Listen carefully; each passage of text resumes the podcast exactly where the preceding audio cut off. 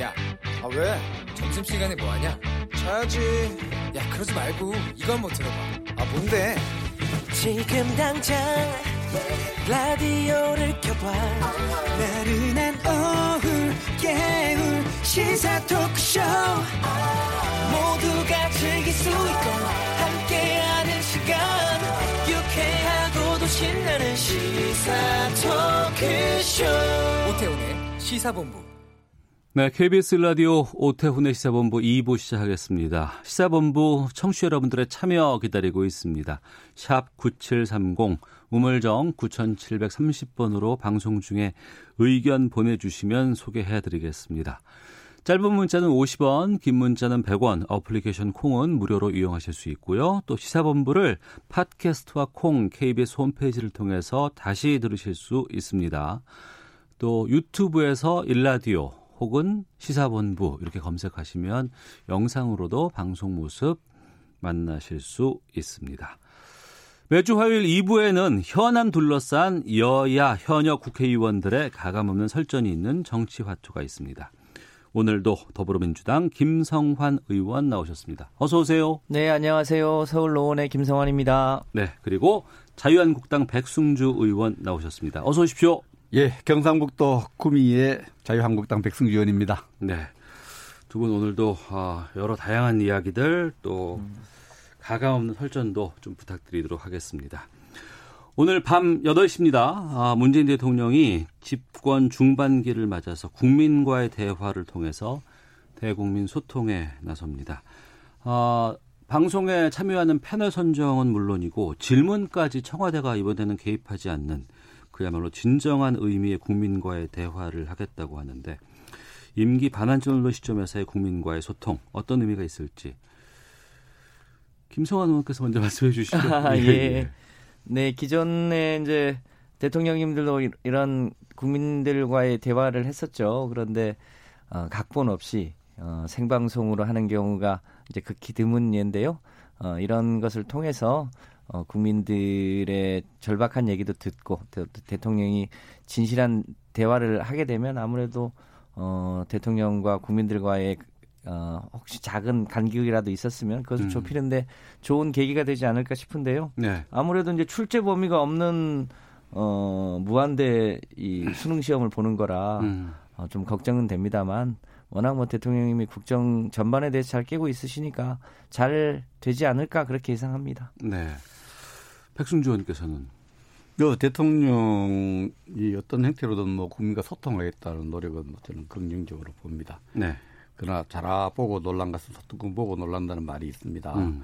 소통이라 이름을 걸어놓고 일방적으로 어그 정치 가치와 신념 또 정책들을 홍보하는 기회로 하지 않겠냐는 우려도 있습니다. 어, 기획 시효가 안 돼야 되겠죠.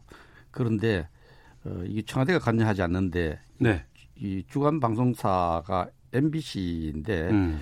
MBC는 이거 사전에 상당히 관여하는 것이 나타나고 있습니다. 그 지난 16일까지 예상 질문을 질문을 신청을 받았어요. 예. 신, 신청하려면 신상 정보를 내야 되거든요. 음. 대통령이 참가하니까 물론 개인 정보까지 적어내야 됩니다. 네네. 이게 경호상의 목적으로 예, 예. 적어내는데 어 저희 의원실로 온 제보에 보면은 MBC 그 그에서 네. 어 그 신청한 질문에 대해서 음. 우리 언론계 말로 마사지 네. 좀 이렇게 조정하려는 것을 제가 확인했어요. 그렇게 어느 학생이 대학생이 질문 내용 예상 질문 내용 뭐 질문하는가 거기에다가 우리 외교 너무 왕따 당하고 있는 거 아니냐 예. 이런 질문을 하려고 하니까 어. 그 MBC 준비 측에서 전화가 왔어요. 예, 그래서 예. 전화가 와서 어, 질문 좋은 질문인데 어. 그렇게 시- 강하게 하면 되겠느냐, 예. 또 부드럽게 어. 하자 이렇게 하고 또 예상 질문하는 모습의 사진 인터뷰까지 했대요. 예, 예. 그래서 이것을 들으면서 물론 방송이라는 게 뭐 우리도 저 라디오 방송이지만 뭐 질문에 어느 질 어느 정도 어느 유형의 질문 어떤 내용 질문을 사진 주고받는 게 있고 음. 준비하는 게 있지만 이 제보가 사실이라면은 MBC가 그 내세운 청와대가 내세운 의도와는 완전히 다르다. 네. 그 우리 외교 왕따 당한 거 아니냐. 음. 이 질문을 조정하려고 하고 사, 이, 저 사진 그걸 했거든요. 예. 어, 뭐 어차피 시작한 거 어. 어, 각본 없이 하겠다니까 예, 예. 이 사진 질문 그런 거 하지 말고 어. 어, 국민에게 약속한 대로 각본 없이 하기를 바라고요. 또 지금 6, 선거가 총선거를 6개월 앞두고 있어요. 6개월 앞두고 있으면 여기 총선 5개월 남았습니다. 아, 아 그게 5개월 네. 남았는데 네. 6개월 전부터는 상당히 우리가 저 언론 의정 보고 제출 뭐 여러 가지 선거할 때 제약을 음, 받습니다. 네네. 그 대통령 인터뷰가 선거 영향을 준다고 생- 생각을 아, 합니다. 예. 선거 때문에 뭐 소통하지 못하라고 이야기는 안 하겠습니다만 어. 가능하면은 선거 영향을 줄 수 있다고 모든 국민들이 생각을 할 겁니다. 그래서 아. 제1야당 대표 또 다른 야당 대표에게도 비슷한 시간을 할 시간대에 비슷한 어, 방송 기회를 줘서 음. 국민과 소통하도록 이렇게 해주면 안 좋겠느냐 네. 이렇게 생각을 합니다. 그럼 그 제보가 백승주 의원실로 온 건가요? 예, 그렇습니다. 그럼 여기에 대해서 자유한국당 쪽에서는 어떤 뭐 대응을 좀 준비하고 있는 상황이십니까? 아닙니다. 저 청와대 MBC가 있는데 예. 청와대가 그렇게 한다 했는데 준비한 방송사에서 아, 그 예상 질문을 16일 반까지 받았거든요. 그 예, 예상 예. 질문을 쭉 받는 거야. 뭐 받고 어, 질문하려는 신상 정보가 입력돼 있을 거 아닙니까? 예, 그 예. 연락을 해서 음. 예상 질문 내용 톤 다운을 시키려고 음, 어, 이렇게 하는 것들이 제보가 들어서 뭐 그 사람만 그랬겠어요. 다른 질문에도 그렇게 좀 저 좀 그렇게 했겠죠. 그런 음. 부분에 대해서는 MBC가 지금이라도 그렇게 하지 말아줬으면 좋겠다. 네. 취지 맞잖아. 김성원 의원께서 좀 예, 말씀해 주셔야 될 것 같은데. 뭐 자초지정을 다 알 수는 없습니다만 음. 실제로 어, 국민 패널의 선정이나 질문지에 대해서 청와대가 전혀 개입하지 않는 건 사실이고요. 네. 다만 아까 얘기하셨던 것처럼 어, 한국 외교가 왕따 당하고 있다고 음. 하는 거는 사실 자체가 다르지 않습니까? 그 자유한국당 분들은 그렇게 생각할지 모르지만 네, 네. 어, 실제로 많은 분들은 박근혜 정부 때 상당히 망쳐놓은 외교를 복원하는데 문재인 정부가 얼마나 노력을 많이 했습니까? 음. 그러니까 아마 MBC가 이제 16,000명으로부터 신청을 받았다는 거 아닙니까? 네네. 그 중에 어, 세대나 지역이나 성별이나 그리고 이제 어, 노인이나 청년이나 이런 걸 다 어, 안배하는 과정에서 어, 적절한 용어에 대한 선택 정도의 판단이라고 생각합니다. 음. 그거를 무슨 사전에 무슨 마사지 하거나 이런 문제는 아니라고 보고 예. 다만 그것이 생방송으로 진행되기 때문에 음. 가급적이면 생방송 과정에서 무슨 거친 표현이나 오해나 이런 게 없도록 하는 과정에서 생긴 거라고 보여집니다. 예. 실제로 뭐 봐보면 느낌으로 아실 겁니다. 음. 옛날에는 생방송이라고도 하고 또 각본이 없다고도 하고 그랬지만 실제로 어 짜고 치는 고스톱을 한 적도 없진 않았거든요. 예, 예. 그런데 어 이번 과정은 그런 음. 것 없이 아마 진행한다고 알고 있습니다. 네. 그렇게 될 거라고 봅니다. 이제 백승주 어. 예.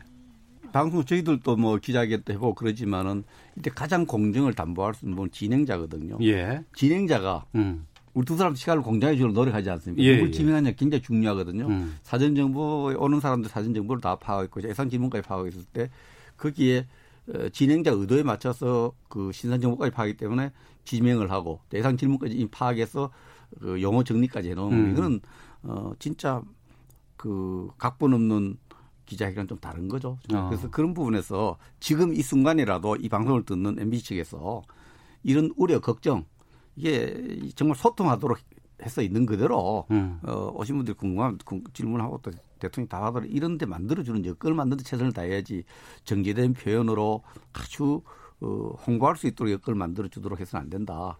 그런 부분에 대해서 지금 주관사에다 지금 이런 우려가 많이 제기되고 있음을 전 국민과 함께 알겠습니다. 얘기를 합니다.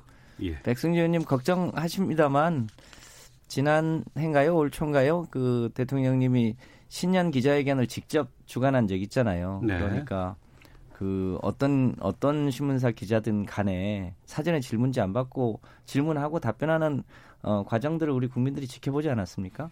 마찬가지로 이번에도 어, 각계각층의 어, 국민들이 질문할 텐데 그것이 또 너무 생뚱하거나 아주 지엽적이거나 이럴 수 있어서 그 한정된 시간을 어, 어떻게 잘 소화하느냐가 주간 방송사 입장에서 또 중요하기 때문에 아마 그런 점들을 고려하지 않나 싶습니다. 근데 경호상의 문제가 있기 때문에 대통령이 이렇게 하는 행사에 일정 부분 그런 부분 이해는 되지만 네. 한번 그 호, 청년들 호프 미팅하고 그 청년이 저, 호프 대- 미팅이요? 저 대통령과 호프 청년들과 아, 예, 호프 예, 미팅을 예. 하고 그 청년이 신분이 밝혀졌을 때 음. 국민들이 그 청년이 상당히 그 어, 그 민주당과 또 정부와 관련이 있는 사람이란 걸 알아도 국민이 실망했는 부분이 있거든요. 예, 예. 기획하는 과정에서 음. 사실 대통령과의 어떤 이 접촉하고 이런 이런 부분들은 또 고도의 경호 경호해야 되는 부분이기 때문에 뭐 전혀 모르는 사람을 그렇게 할 수는 없는 부분이 이해가 돼요. 음. 그렇지만 그 먼저 그런 일도 있었기 때문에 어 기획한 쇼라는 이런 얘기 평가를 안 받도록 네. 정말 진심으로 저는 바랍니다. 소통하는 기회가 되길 바랍니다. 음, 알겠습니다. 앞서서 김성환 의원께서 출제 범위가 없는 시험이라고 말씀해 주셨는데 어떤 질문들이 나올까요? 또 만약에 두 분께서는 이 질문 자리가 주어진다 그러면 어떤 질문을 하나씩 꼽으시라 그러면 어떤 걸 말씀하실까 궁금하기도 하거든요. 백승조 의원께서는 아무래도 국방 쪽에 좀 관심이 있으시지 않을까 싶기도 하고요. 이게 국민들 저는 뭐 지금 어 하면은 지금 북 선상 그 해상으로 기순한 북한 주민이 음. 어 우리 헌법 정신과 헌법과 대원 판례와 관련 법을 다 위반하면서 음, 북으로 보낸 이유가 무엇입니까? 네, 네. 북으로 갔을 때 우리가 얻을 이익은 무엇이고 또 엄청난 어, 이런 어, 일이 있는데 여기서 왜 불법 의혹이 있고 정말 어, 있었으면 안 된다는 생각을 저는 갖고 있어요. 그걸 예. 우리 국민이 된 어, 대원 판례와 헌법에 따르면 또, 또 탈북 이탈 주민법에 따르면 다 우리 국민을 왜 그렇게 죽음으로 내모는 사지로 음. 보내는 결정을 누가 했고 왜 했는가에 대해서 저는 분명히 답을 좀 듣고 싶습니다. 네, 이런 질문들이 현장에서 나올 수도 있지 않을까 싶기도 하거든요. 당연하죠. 어. 그러니까 그런 질문들이 여과 없이 이 어, 국민의 눈높이로 질문을 하고 또 대통령님은 그것에 대해서 진솔하게 답변하는 과정이 국민과의 대화 아, 과정 아니겠습니까? 음. 저 같으면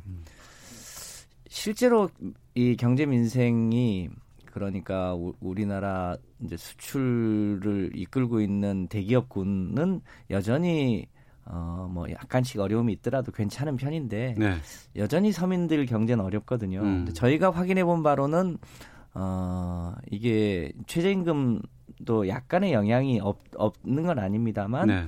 어 이제 그 쇼핑의 형태가 급속하게 온라인 중심으로 바뀌고 있고 최근에 인구 감소가 거의 절벽 수준으로 떨어지는 것 때문에 이 생기는 이 체감 이 경기 효과라는 게 있거든요. 음.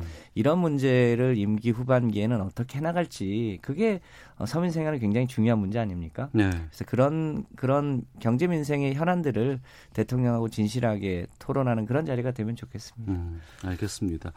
아무래도 국정 후반기 구상 같은 것들도 이 자리에서 좀 나오지 않을까 싶기도 하고요. 오늘 MBC 또 KBS에서도 생중계한다고 하니까 좀 관심 있는 분들의 많은 시청 부탁드리도록 하겠습니다. 아마 KBS 일라디오로 수중계도 되고 있는 것 알려드리도록 하겠습니다. 더불어민주당 김성환 의원, 자유한국당 백승주 의원 두 분과 화요일 정치화투 말씀 나누고 있습니다. 국회 쪽으로 가보겠습니다. 활동 시한 20여일 남긴 정기국회 패스트트랙 민생 입법 예산 이런 주요 쟁점을 놓고 본격적인 협상에 돌입을 했습니다. 오늘 3시부터 본회의 열리죠. 예. 여기서 법안 처리하는 것으로 알고 있거든요. 20대 국회 법안 처리율이 상당히 저조하다고 하는데 오늘 어떤 법안들 처리되는지 두 분께서 좀 말씀을 좀 해주세요. 먼저 백승주 의원께서. 제가 오늘 120건 처리가 3시부터 진행되는 거는 아, 120건이 돼요? 예, 90건이랍니다. 그 줄었습니까? 네, 좀 줄었습니다. 원래 2시에 예정됐던 원래는 120건으로 알려졌는데 예. 어 그러니까 상임위 30건이 또안 예, 됐어요? 상임위 처리가 안 된 게 있고 음. 법사위에서 아직 저 어, 처리가 안 된 게 있어서 조금 줄었답니다. 근데 이 법안 처리와 관련해서 국민에게 참 부끄러운 모습 중에 하나가 예. 이 법안을 이제 90건 처리하지 않습니까? 그 법안이 그 해당 상임위원회 법안 소위를 거쳐서 상임위 전체를 거쳐서 법사위를 거쳐서 본회의 상정되는데 국회의원들은 대부분 자기 상임위원회 법안이 아니면은 음. 회의장에 가서 알아요. 그래서 아. 소개받고 예. 이게 그 가부의 예, 결정을 하는 이런 부분이 있어서 또 그 그 법안을 소개하는 것도 그렇게 아주 길지 않아요. 그래서 그 점은 이 입법 기관은 조금 음, 저 부끄러운 모습이라 생각을 합니다. 그래서 오늘 제가 120건의 아, 90건의 법안 내용에 대해서 전체적으로 아직 잘 파악하지 못한 상태에 있습니다. 네. 네, 제가 대충 살펴보고 네, 왔는데요. 김성환 의원께서 좀 말씀해 주시죠. 예, 제일 이제 관심이 많은 게 소위 데이터 3법, 아, 예, 빅데이터 예. 관련 진흥법인데 그거는 아직 행안위를 통과를 못해서 아마 다음번 본회의에 처리될 것으로 보여지고요. 아 데이터 3법 이번에 안 됩니까? 네, 네. 근데 어. 이제 다행히 어 이제 소방 공무원을 국가직으로 바꾸는 법안 네. 그리고 5.18 민주화운동 진상규명 특별법 일부 개정 법안 그리고 어 해외 진출 기업이 국내로 유턴할 때 그것을 지원하는 법안 네. 등 여러 가지 어 소위 이 여야가 합의한 비쟁점 법안이 어, 처리가 될 예정이고요. 네. 어, 그 밖에 이제 또 쟁점이 되고 있는 탄력 근로제를 3개월에서 6개월로 늘리는 법안 어. 이것도 여야가 어, 논의를 많이 했는데 이번에 아직 이제 타결이 안 돼서 아마 다음 번쯤에 올라올 것 같고 예. 저희 저는 이제 산업자원위에 있는데 어, 포항 지진이 난 게 벌써 2년이 됐어요. 아직도 지금 체육관에서 계시는 분들이 좀 예, 있다고 예, 그 들었습니다. 포항 지진 특별법이 지금 여야가 어, 거의 합의 직전까지 와 있는데요. 네. 이것도 이제 합의가 되면 아마 다음 번 본회의 정도에는 어, 처리가 될 것으로 그렇게 예상됩니다. 그러면 120건으로 보도가 좀 됐다가 지금 90건으로 지금 아마 합의가 된 것 같은데 예. 그렇다 그러면 그 30건 안에는 처리가 안 된, 이번에 안 되는 네. 빠진 30건 안에는 데이터 3법, 앞서 말씀하신 탄력 근로제 관련된 법안들, 네. 또 포항 지진 특별법 관련 것들 이런 네. 것들이 지금 포함되어 있다고 네, 그렇습니다. 이해를 하면 되겠습니까? 네, 네. 어. 좀 아쉽네요. 그래도 좀 이렇게 비쟁점 법안이라고 하면 잘 처리가 되지 않을까 기대도 되곤 했었는데. 그 여야 간에 큰 다툼이 없는 법안들은 뭐 이제 되는데 네. 조금씩 이해관계를 음. 가진 단체하고 또 이게 약간의 저, 저 다툼이 있는 네. 조직이 필요한 부분은 조금 뭐 그래도 어, 좀 미뤄지는 것 같습니다. 음. 오늘 오후 국회에서 이제 3시에 본회의가 열리고 또 자유한국당 의원총회도 있죠. 예, 그렇습니다. 몇 시에 있습니까? 2시에 있습니다. 어. 여기서 어떤 거 논의하세요?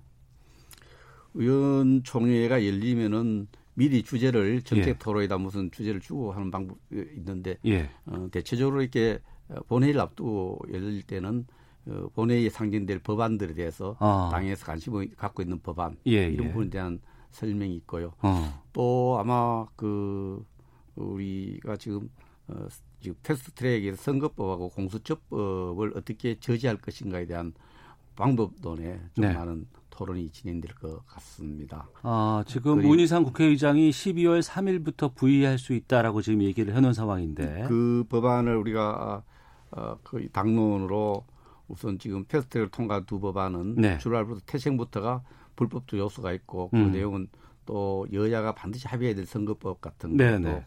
공수처법 이런 부분에 대해서 우리가 어, 현재 패스트트랙 통과된 내용으로 통과시켜서 안 된다. 음. 이런 당론을 갖고 있기 때문에 이것을 어떻게 본회의에서 어, 관철시킬 것인가 네. 아, 이런 부분에 대한 어, 의원들의 어떤 총의를 모아 모으는 노력이 집중될 것 같습니다. 또 네. 일부 의원들은 당내 문제들도 좀 어. 거론하지 싶습니다. 자유한국당 쪽에서는 패스트트랙으로 처리할 이 법안들 적극적으로 지금 저지하겠다고 하시거든요. 민주당 쪽에서는 어떻습니까? 네, 올 4월 달에 이제 그것 때문에 에, 패스트트랙 이제 이 상정 과정에서 어, 국회 선진화법 위반과 관련한 이제 폭력 사태가 있었잖아요. 네.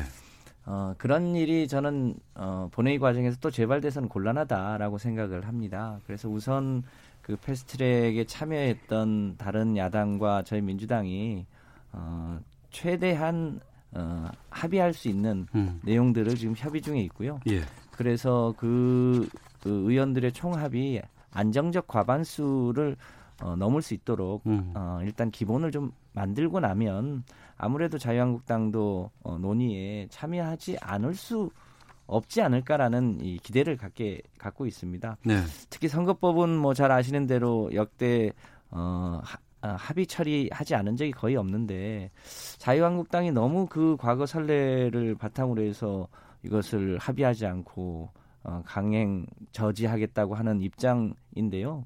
저는 그 자세에 대해서 국민들이 동의하지 않을 거라고 봅니다. 어떻게든 어, 합의하고 조정하면서 어, 해야지 무조건 반대하겠다고 하는 거는 이건 너무 막무가내 떼쓰는 정치 아닙니까?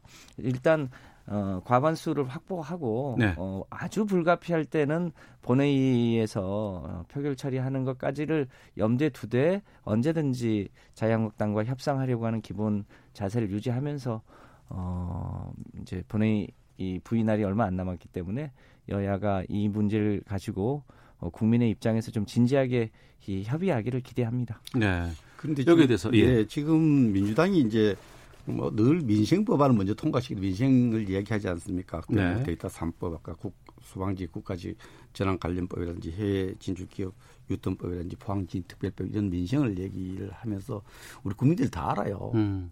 전 국민 다 압니다. 지금 민주당이 지금 가장 어, 이번 정기 국회 국회 기간 중에 어, 의지를 갖고 통과시키려고 한 것이 패스트트랙에서 통과된 선거법, 공수처법.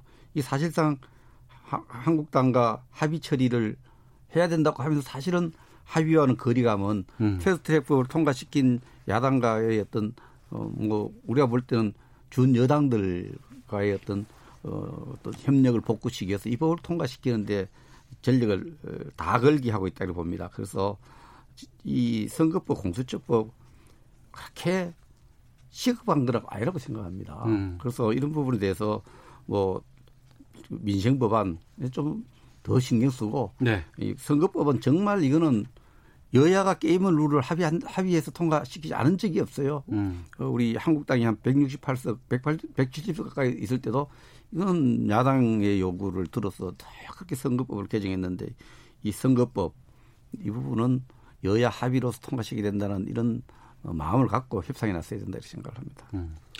알겠습니다. 자, 정치와투 더불어민주당 김성환 의원, 자유한국당 백승주 의원 두 분과 말씀 나누고 있는데요.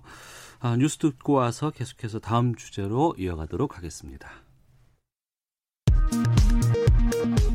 오늘 세계 무역기구 본부가 있는 스위스 제네바에서 우리 정부가 일본의 수출 규제를 제소한 건과 관련한 두 번째 양자 협의가 열립니다.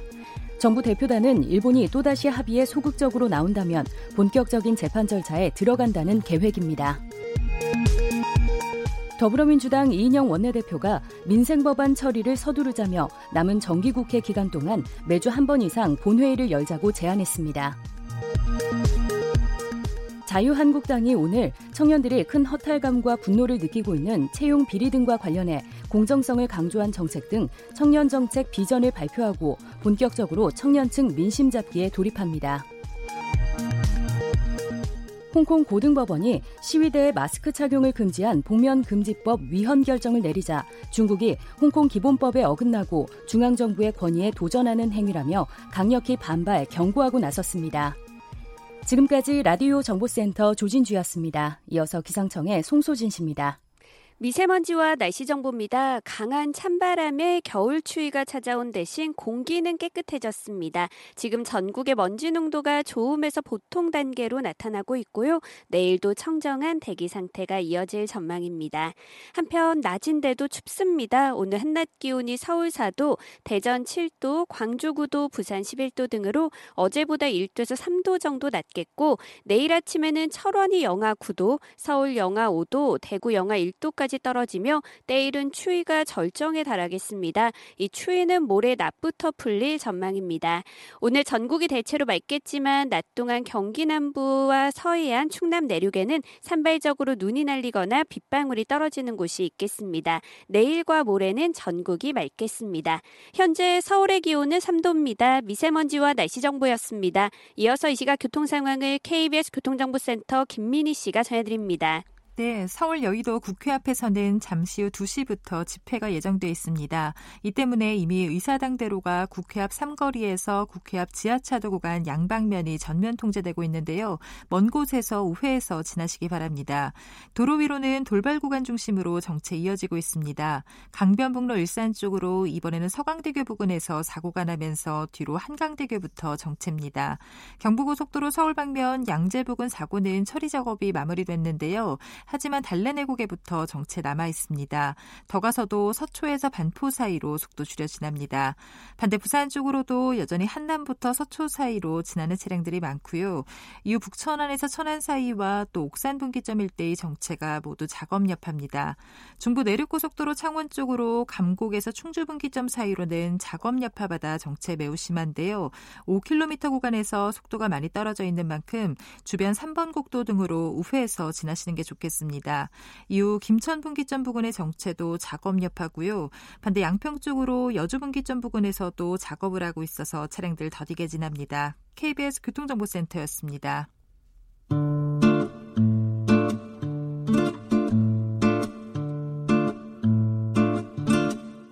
오태훈의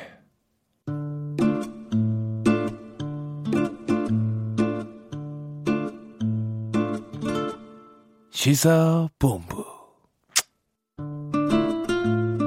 네, 정치와 투 더불어민주당 김성환 의원, 자유한국당 백승주 의원 두 분과 함께 하고 있습니다. 청취자 홍은희님께서 방송 들으시고 의견 보내주셨습니다. 1년 내내 싸우느라 외면한 민생 법안들 그러다 갑자기 하루에 90건을 처리한다면 무슨 내용을 제대로 검토하고 통과시키는 겁니까?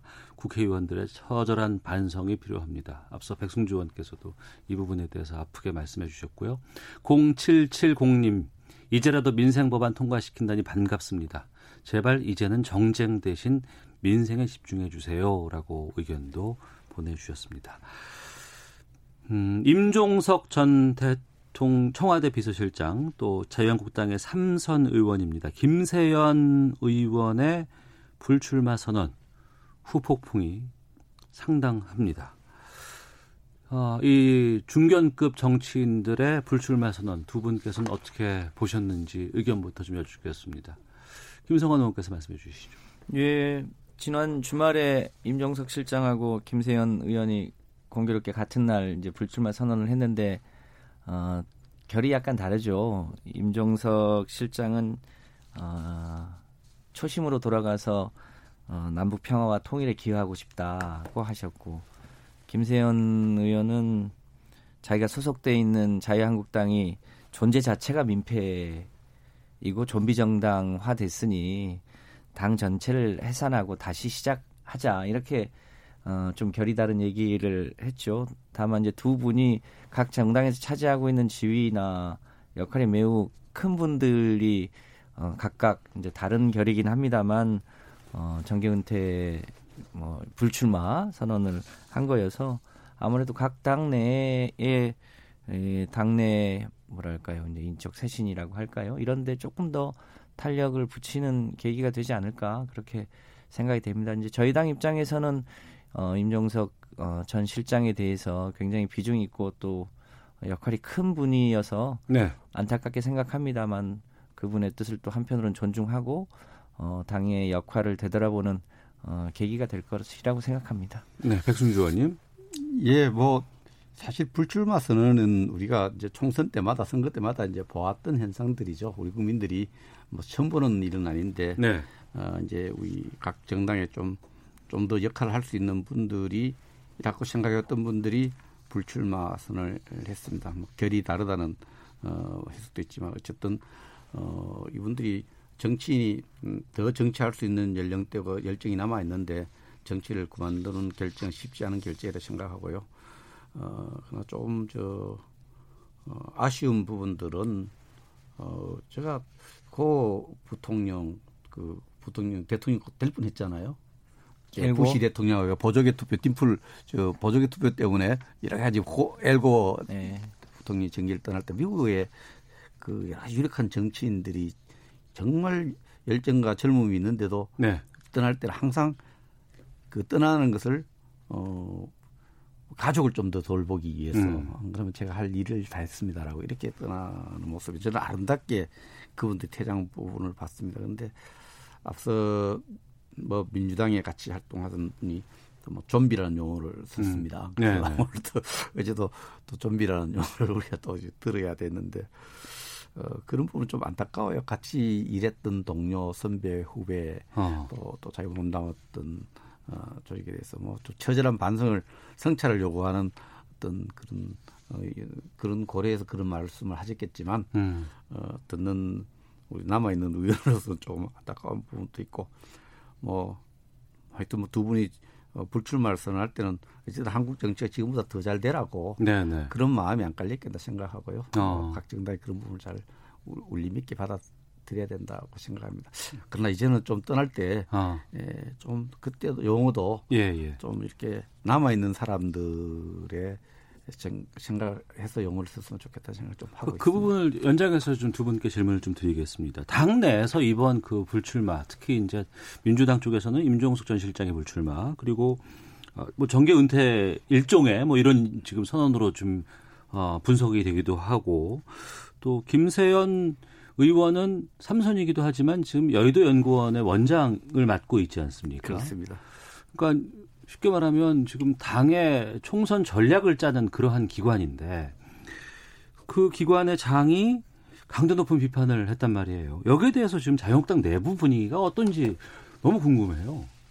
음, 어, 김세연 어, 그 여의도 연구소장 겸 또 보건복지위원회 위원장이죠. 네. 당직과 국회직을 이렇게 개임할 때도 하나 내려놔야 되지 않느냐. 음. 이두 개가 참 중요한 직책이고 여의도 연구소는 우리 총선 전략과 당 운영 전략을 짜는 연구소인데 어, 당에 대해서 음, 뭐그좀 어, 우리 한국당에 대한 어떤 어, 자신의 어떤 신념에 가까운 얘기를 좀 했죠 판단을 네. 했는데 저는 좀 개인적으로 어. 이해하기 힘들다는 생각을 갖고 있습니다. 예. 세 차례 에, 공천을 통해서 어, 또 부친도 또 우리 당의 음. 아주 국회 부의장까지 하시고 그랬는데 예, 예. 당의 아픈 부분을 뭐 좀 언론을 통해서 하지 말고 음. 의총이라든지 또주 당자를 만나서 그런 말씀을 하고 좀 어, 그랬으면 더 울림이 않겠겠느냐. 우리가 네. 뭐 이걸 그, 그 저 정론관에서 음. 어, 그런 말씀하시는데 저 저는 초선 의원입니다. 그래서 네. 어, 제가 좀 그런 부분은 조금 다른 방법으로 어, 당의 현재를 진단하고 미래에 대한 저 어, 얘기들을 어, 뭐그 뒤에 국회의원 된 사람이나 또 주요 당직을 맡고 있는 분들한테 했으면은 더 안 좋겠느냐 생각하는데 음. 뭐 삼성 의원이 한 거에 대해서 제가 자꾸 더 구체적인 얘기 드리고 적절하지 않은 것 같아요. 저보다 훨씬 경륜이 높은 분인데 아. 저는 개인적으로 적절하지 않은 부분도 있다 이렇게 음, 생각합니다. 알겠습니다. 임종석 전 실장의 경우에는 종로로 이사를 하기도 했고요. 또 지역구 출마가 거의 기정사실화된 것이 아니냐라고 많은 곳에서 전망을 해왔었습니다. 그런데 또 전 국회의장을 지냈던 정세균 전 의장의 지역구이기도 하고 근데 이런 갈등이 있는 것이 아니냐라는 얘기도 있는가 하면 또 한편으로는 양정철 전 민주연구원장이 현 민주연구원장이 뭐 청와대 출신 인사부터 희생해야 된다. 뭐 이런 얘기가 나온 이후에 이게 나와서 어떻게 볼까 궁금하기도 하거든요. 또 임 전 실장의 어 입지나 이런 걸 봤을 때는 총선에서 상당한 큰 역할을 할 것으로 기대가 돼 있었던 상황이기 때문에요. 네. 임종석 전 실장은 뭐 종로 아니라 어느 곳에서도 출마하더라도 어, 그동안 문재인 정부의 성공을 위해서 기여해 온 바나 본인의 상징성 어, 또 능력 등을 고려했을 때 어, 어느 곳이든 우리 당에서 종로를 포함한 전략적 요충지에서 출마할 수 있도록 어, 이제 준비를 하고 있었던 차인데 네. 어, 참 안타깝죠. 근데 다만 임정석 실장이 결정하는데 어, 기존에 있는 종로의 우리 전 국회의장님의 갈등 때문에 생긴 문제는 아니라고 음. 어, 알고 있습니다. 실제로 얘기를 들어보니까 꽤 오래전부터 그러니까 비서실장직을 내려놓고 난 직후부터 어, 본인의 어, 앞으로의 진로를 어떻게 가져갈지에 대한 고민이 깊었다고 하고요. 네. 어, 그 가운데 어, 평소 어, 관심을 많이 가졌던 남북 평화와 통일 분야에 어, 헌신하는 게 좋겠다는 생각을 늘 가져왔던 모양입니다. 그래서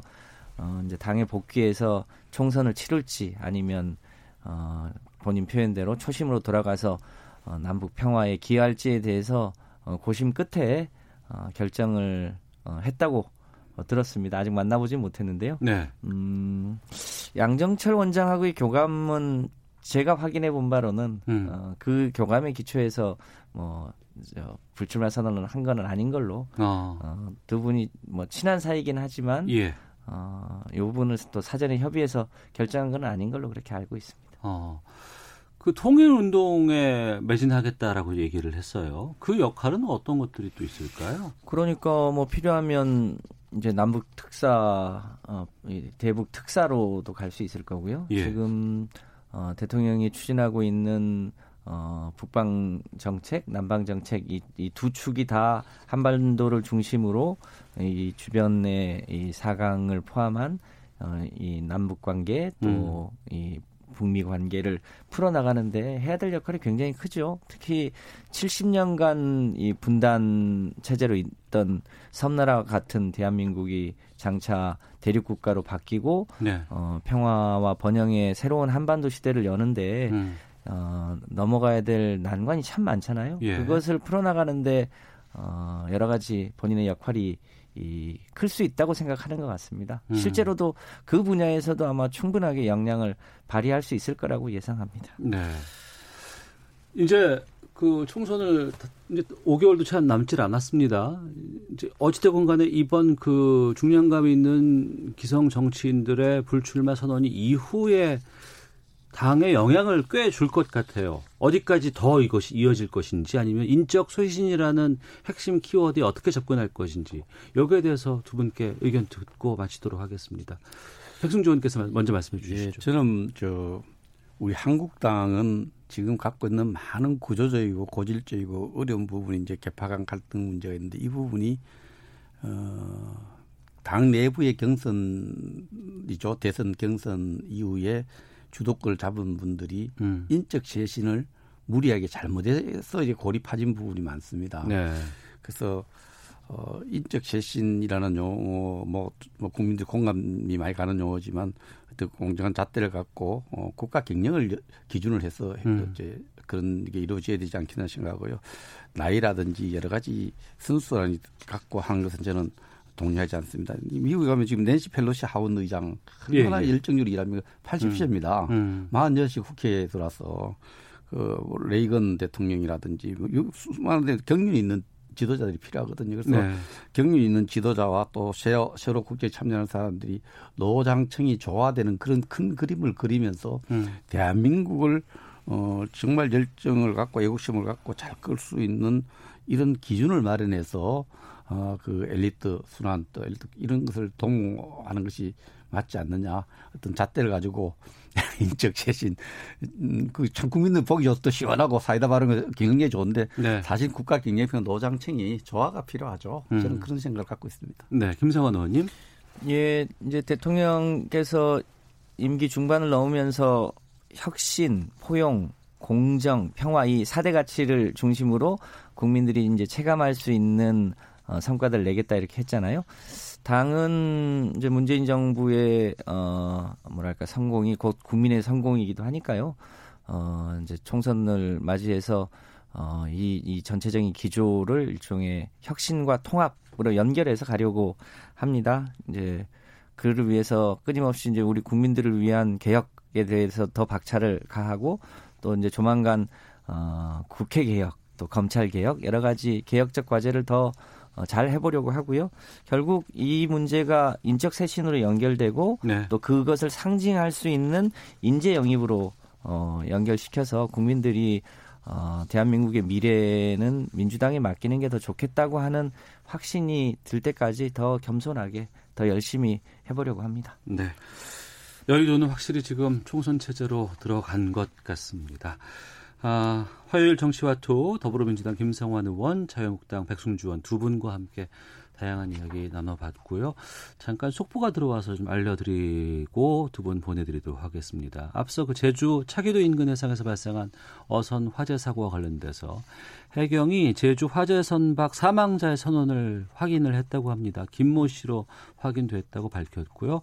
현재 지금 남은 선원 11분 찾곤 있는데 아직까지는 발견하지 못한 상황이라고 지금 속보 들어와서 알려드렸습니다. 자, 두 분 정치와투 마치도록 하겠습니다. 오늘 말씀 고맙습니다. 네, 감사합니다. 감사합니다.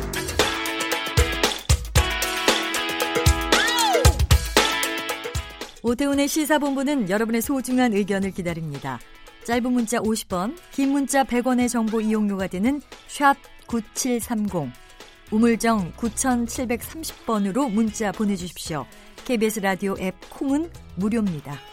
KBS 라디오 오태훈의 시사본부.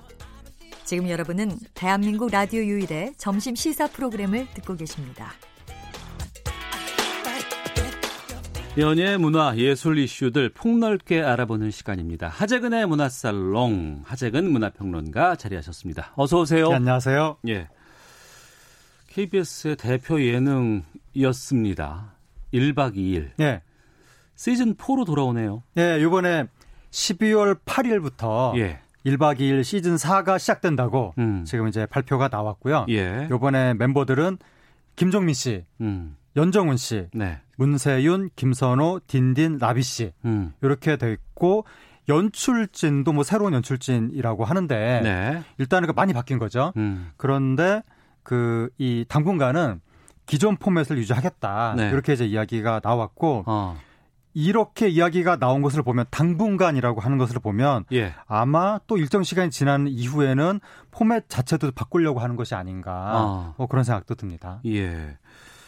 멤버가 기존 멤버 가운데서는 김종민 씨 빼고는 다 바뀌었네요. 예, 김종민 씨 빼고 다 바뀌어가지고 어.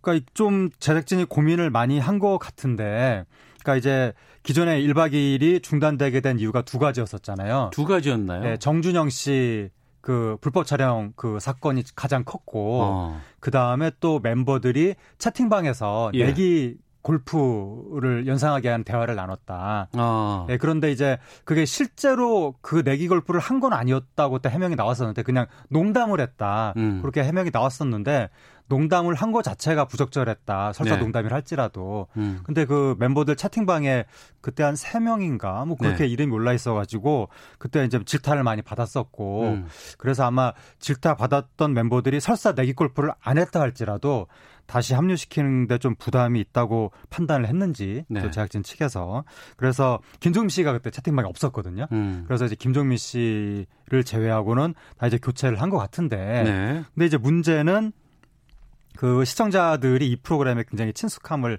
많이 느끼고 있는데 멤버가 한 반 정도 바뀌었다. 음. 그럼 나머지 반 정도는 친숙하니까 네. 아그 프로그램이 다시 시작했구나 음. 이렇게 느낄 텐데 그러니까 그 동안은 그런 형태를 뭐 긴급 수혈 뭐 이런 네. 식으로 많이 네. 포장하고 그랬었잖아요. 근데 한 명 빼고 다 바뀌니까 아, 좀 낯설지 않을까? 그러니까 새로운 프로그램으로 인식할 가능성이 있고 음. 제작진도 바뀐다고 해서 네네. 그래서 이걸 책 시청자분들이 어떻게 받아들일지 모르겠지만 음. 어쨌든 기존 시간대에 기존 포맷을 유지한다고 하니까 네. 그 부분에서는 1박 2일이라는 브랜드 파워가 음. 좀 이렇게 발휘될 것 같습니다. 네.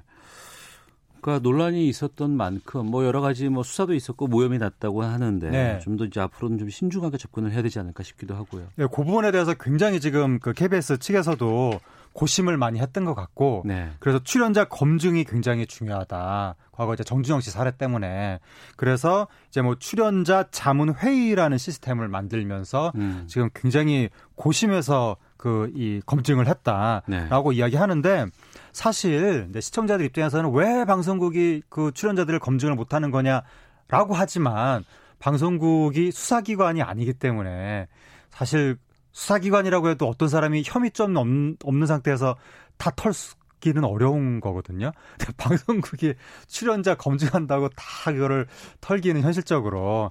하지만 또 그래도 또 방송이라는 사회적 책임이 있으니까 시청자들은 좀 더 이제 책임 있는 역할을 바라는 것이고 네. 요번에 KBS도 그 부분에 대해서 굉장히 고심을 했고 앞으로 출연자들이 어떻게 하면 더 공익적인 역할을 할 수 있을까 그런 부분들도 고심하겠다라고 일단은 발표는 나왔습니다. 네. 향후에 어떻게 할 건지는 두고 봐야죠. 1박 2일이 상당히 오래된 프로그램으로 저는 알고 있어요. 네. 그리고 지금 시즌 4라고 했으니까 시즌 1, 2, 3까지 있었던 거 아니겠어요? 그렇죠. 대표적인 예능 프로였고. 우리나라 이제 예능의 역사에 남는 어. 프로그램이죠. 예. 국민 예능이라는 말을 들었던 프로그램이고 그 한동안 주말을 대표했던 MBC 무한도전, KBS 1박 2일 그래서 음. 양대 프로그램이었고 네. 그래서 연말 시상식 때 상을 쓸어 담다시피 했었고 그리고 특히 이제 1박 2일 같은 경우에는 요즘에 여행 예능이 굉장히 인기잖아요. 음. 예, 여행 예능의 시조죠 여기가. 특히 국내 여행. 국- 그리고 이제 특히 의미가 있는 것이 국내 여행을 한다는 음. 점. 네네. 요즘에 여행 프로그램들이 다 비행기 타고 외국 나와서 음. 외화를 뿌리고 돌아오잖아요. 네. 저는 그거 볼 때마다 언제나 배가 아픈데 그이 1박 2일은 국내 여행지 방방곡곡을 소개해 준다는 점이 음. 매우 의미가 깊었고 네. 그리고 가서 또 현재 있는 분들하고 어울리면서 뭔가 어떤 정치를 전해주고 음. 그다음에 또 요즘 먹방이 유행이잖아요. 그렇죠. 예. 이게 또 1박 2일이 먹방의 또 시조세라고 어. 할 수가 있고. 예. 그리고 또 전 1박 2일 하면 까나리 액젓밖에 생각이 안 나요.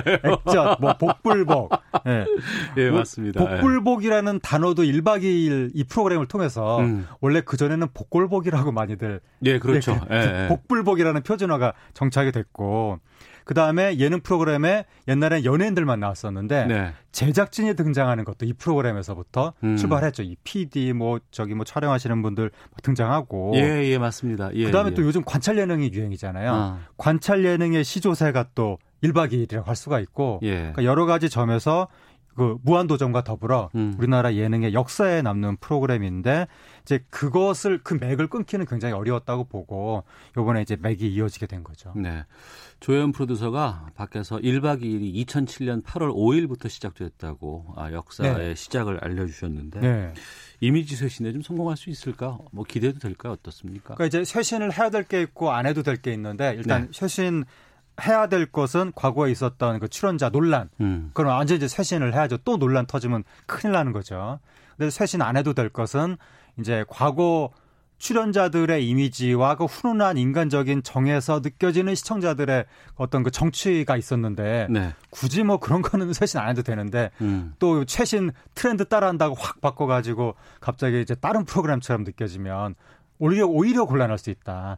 그러니까 이제 과거에 무한도전하고 1박 2일이 한참 막 각축을 벌이면서 막 국민 예능, 국민 MC 막 이거 하던 시절에 네. 무한도전은 항상 분기별로 소재가 계속 바뀌었는데 음. 1박 2일은 포맷이 계속 유지가 되니까 네. 1박 2일은 창조적이지 않다 이러면서 비난을 많이 받았는데 음. 사실은 그 유지되는 것 자체가 시청자한테 주는 안정감이 있었기 때문에 특히 중노년 시청자들이 그 부분을 굉장히 좋아했었거든요. 음. 그래서 그런 이미지는 그 인간적인 이미지는 굳이 뭐 쇄신할 필요는 없는 것 같고 어떻게 재현할 수 있을 것인가 그게 관건인 것 같습니다. 알겠습니다. 12월 8일부터 시즌 4로 돌아온다고 하는데 1박 2일 살펴봤고요. 하자근의 문화살롱 아, 요즘 트로트 인기가 심상치 않다고 하는데 예. 아침마당에 이 유재석이라고 부르면 안 되죠. 유산슬 씨가 출연을 했다고요. 예, 유산슬 요즘에 이제 캐릭터 팽, 그 뭐죠 팽수처럼 네. 또 하나의 캐릭터인데 음. 유산슬이라고 하는 그 유산슬 씨 네. 신인 트로트 가수 유산슬 씨가 아침마당 KBS 아침마당에 출연을 했습니다. 네. 아침마당에 트로트 신인들이 나오는 명불허전 코너가 있는데 음. 여기에 이제 이런저런 신인들 들이 나오는 와중에 유산슬 씨가 갑자기 등장을 해가지고 예. 시청자들이 깜짝 놀랐고 음. 그 현, 현장에서 방청하시는 분들도 진심 어린 리액션, 굉장히 열광적인 호응이 나타나고, 네. 그러니까 유선설 씨가 정체가 유재석 씨거든요. 예. 그래서 이제 사람들이 깜짝 놀랐고, 음. 그이 아침마당에서 합종역 5번 출구 이번에 그 노래를 또 열창을 했죠. 예. 이번 출연이 좀 특히 화제가 된 이유는 뭐예요? 이번 출연이 특히 화제가 니- 된 이유는 이제 세 가지 포인트인데. 유산슬 씨의 정체가 유재석 씨라는 점. 유재석 씨가 본인이 MC만 하지 네, 네. 남이 MC를 하는 프로그램에 게스트로 안 나가거든요. 예, 예. 게스트로 안 나간 지 10년, 아, 20년 가까이 될 것 같은데 굉장히 오래됐는데 음. 갑자기 게스트로 출연하니까 깜짝 놀랐고 네. 그러니까 방청객에서도 깜짝 놀란 거고 그리고 그이이 프로그램에 나왔던 유산슬이라고 하는 캐릭터가 MBC의 놀면 뭐하니 네. 그 무한도전의 후속 그 MBC 프로그램에서 나온 캐릭터인데 원래 방송사가 특히 지상파 방송사 간에는 다른 방송사 프로그램은 아예 신경을 안 쓰고 마치 이 세상에 존재하지 않는 듯이 어, 경쟁 상대인데. 네, 완전히 단절하는 게 그동안 일반적인 관습이었는데 예. MBC 프로그램 캐릭터가 어. KBS 프로그램에 갑자기 등장하니까 예. 사람들이 깜짝 놀란 거죠. 어. 드디어 방송 대통령 합의 실현되는 것인가? 예. 막 이러면서 크게 이슈가 됐고 어. 그리고 또 하나 마지막 이슈는 유재석 씨가 트로트 가수가 된다는 점. 예. 이것도 그 이슈가 되고. 어. 그래서 요 세 가지 때문에 크게 지금 요번 주에 화제가 됐습니다. 예. 이 신인 트로트 가수 무대였는데 이때 그 유산슬 씨가 3위를 했어요. 네. 그 김재원 아나운서하고 이정민 아나운서한테 물어봤거든요. 예. 아, 저렇게 인기 있는 사람이 나왔는데 왜 3위를 했을까? 네. 그랬더니 아침마당을 보시는 분들은 네. 정말 유재석인지 몰랐을 거다라는 의견들이 꽤 있더라고요. 어떻게 모를 수가 있죠? 그러니까 닮은 사람이 나온 것이 아니냐. 뭐 그렇게 해서 뭐 네. 신인 정말 네. 가수 유산슬이었다. 뭐 네. 이렇게 얘기도 좀 들리기도 했었습니다. 아, 참 많은 화제를 좀 끌고 왔는데 네. 이 유산슬뿐만 아니고 최근에 지금 트로트 가수들이 엄청난 주목을 받고 있잖아요. 네, 그러니까 이 놀면 뭐하니라는 프로그램이 최근에 뽕포유라고 하는 특집을 하고 있는데 네. 거기서 이제 유산슬 트로트 신인 가수 데뷔 프로젝트죠. 음. 그, 주- 그 와중에 이제 유산슬 씨가 기존의 트로트 선배들을 찾아다니면서 이제 막 노래도 배우고 뭐 이런 설정이 나오다 보니까 네. 이제 뭐 진성 씨, 음. 김연자 씨, 네. 홍진영 씨 이런 트로트 가수들이 계속 나오는 거예요. 네. 그 중에서 이제 진성 씨 안동역에서 아. 진성 씨가 유산슬이란 이름을 지어줬고 아, 그래요? 예. 어. 그래서 이게 이제 무한도전의 후속작이다 보니까 젊은 층의 관심을 굉장히 많이 받는 프로그램인데 음. 여기서 트로트 가수분들이 이렇게 나오면서 이제 트로트 가수분들이 이분들이 다 중노년층 국민들한테는 엄청난 스타지만 네. 젊은 세대한테는 좀 낯설 수도 있는데 음. 젊은 세대한테 재발견이 되면서 네. 특히 이제 진성 씨 같은 분들 그, 그 외에 다른 트로트 가수들도 앞으로 더 많이 나올 것 같은데 어. 전체적으로 그 트로트 업계가 뭔가 좀 들썩들썩하는 듯한 예. 그런 느낌이 들고 있습니다. 예, 새로운 스타들도 많이 요즘 보이더라고요. 트로트 네. 업, 트로트계. 예. 송가인 씨? 송가인 씨, 어. 예, 올해 나타난 최대 신인이죠. 그 송가인 씨 같은 경우에 얼마 전에 송가인 씨가 첫 번째 신인 가수 콘서트를 했는데 네. 방송국에서 실황 중계를 했습니다.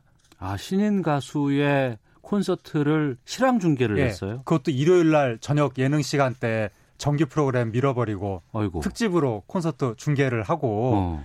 원래 가수 콘서트 중계라는 게 정말 힘든 거거든요 방송국에서 하기가. 나훈아, 조용필 이 정도 아니면 잘 안 하는 그쵸? 거 아닌가요? 그 나훈아 씨 콘서트 옛날에 중계했었고 예. 그 다음에 옛날에 싸이 씨가 막 강남 스타일 국제 가수 음. 엄청나게 떴을 때 네네. 그때 시청 앞에서 공연하는 거 중계했었고 그 정도 급인데 지금 송가인 씨는 신인 가수 첫 번째 콘서트인데도 그렇게 막 중계를 할 정도로 지금 재방송도 되고 있거든요. 그 음. 지상파에서 네. 그럴 정도로 지금 어마어마하게 떴죠.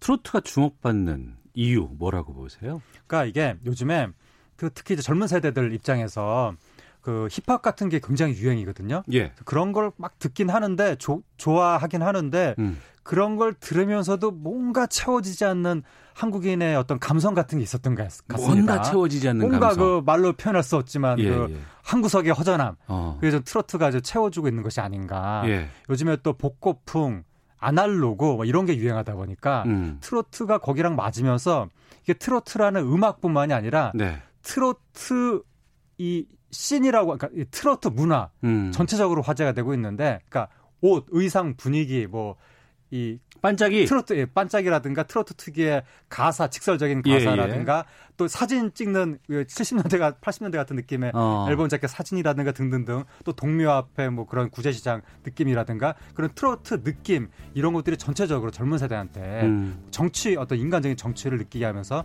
재발견되고 있는 것 같습니다. 알겠습니다. 여기까지 말씀 듣겠습니다. 하재근의 문화살롱 문화평론가 하재근 씨와 함께했습니다. 오늘 말씀 고맙습니다. 감사합니다. 예, KBS 라디오 오태훈의 시사본부 내일 뵙겠습니다. 안녕히 계십시오.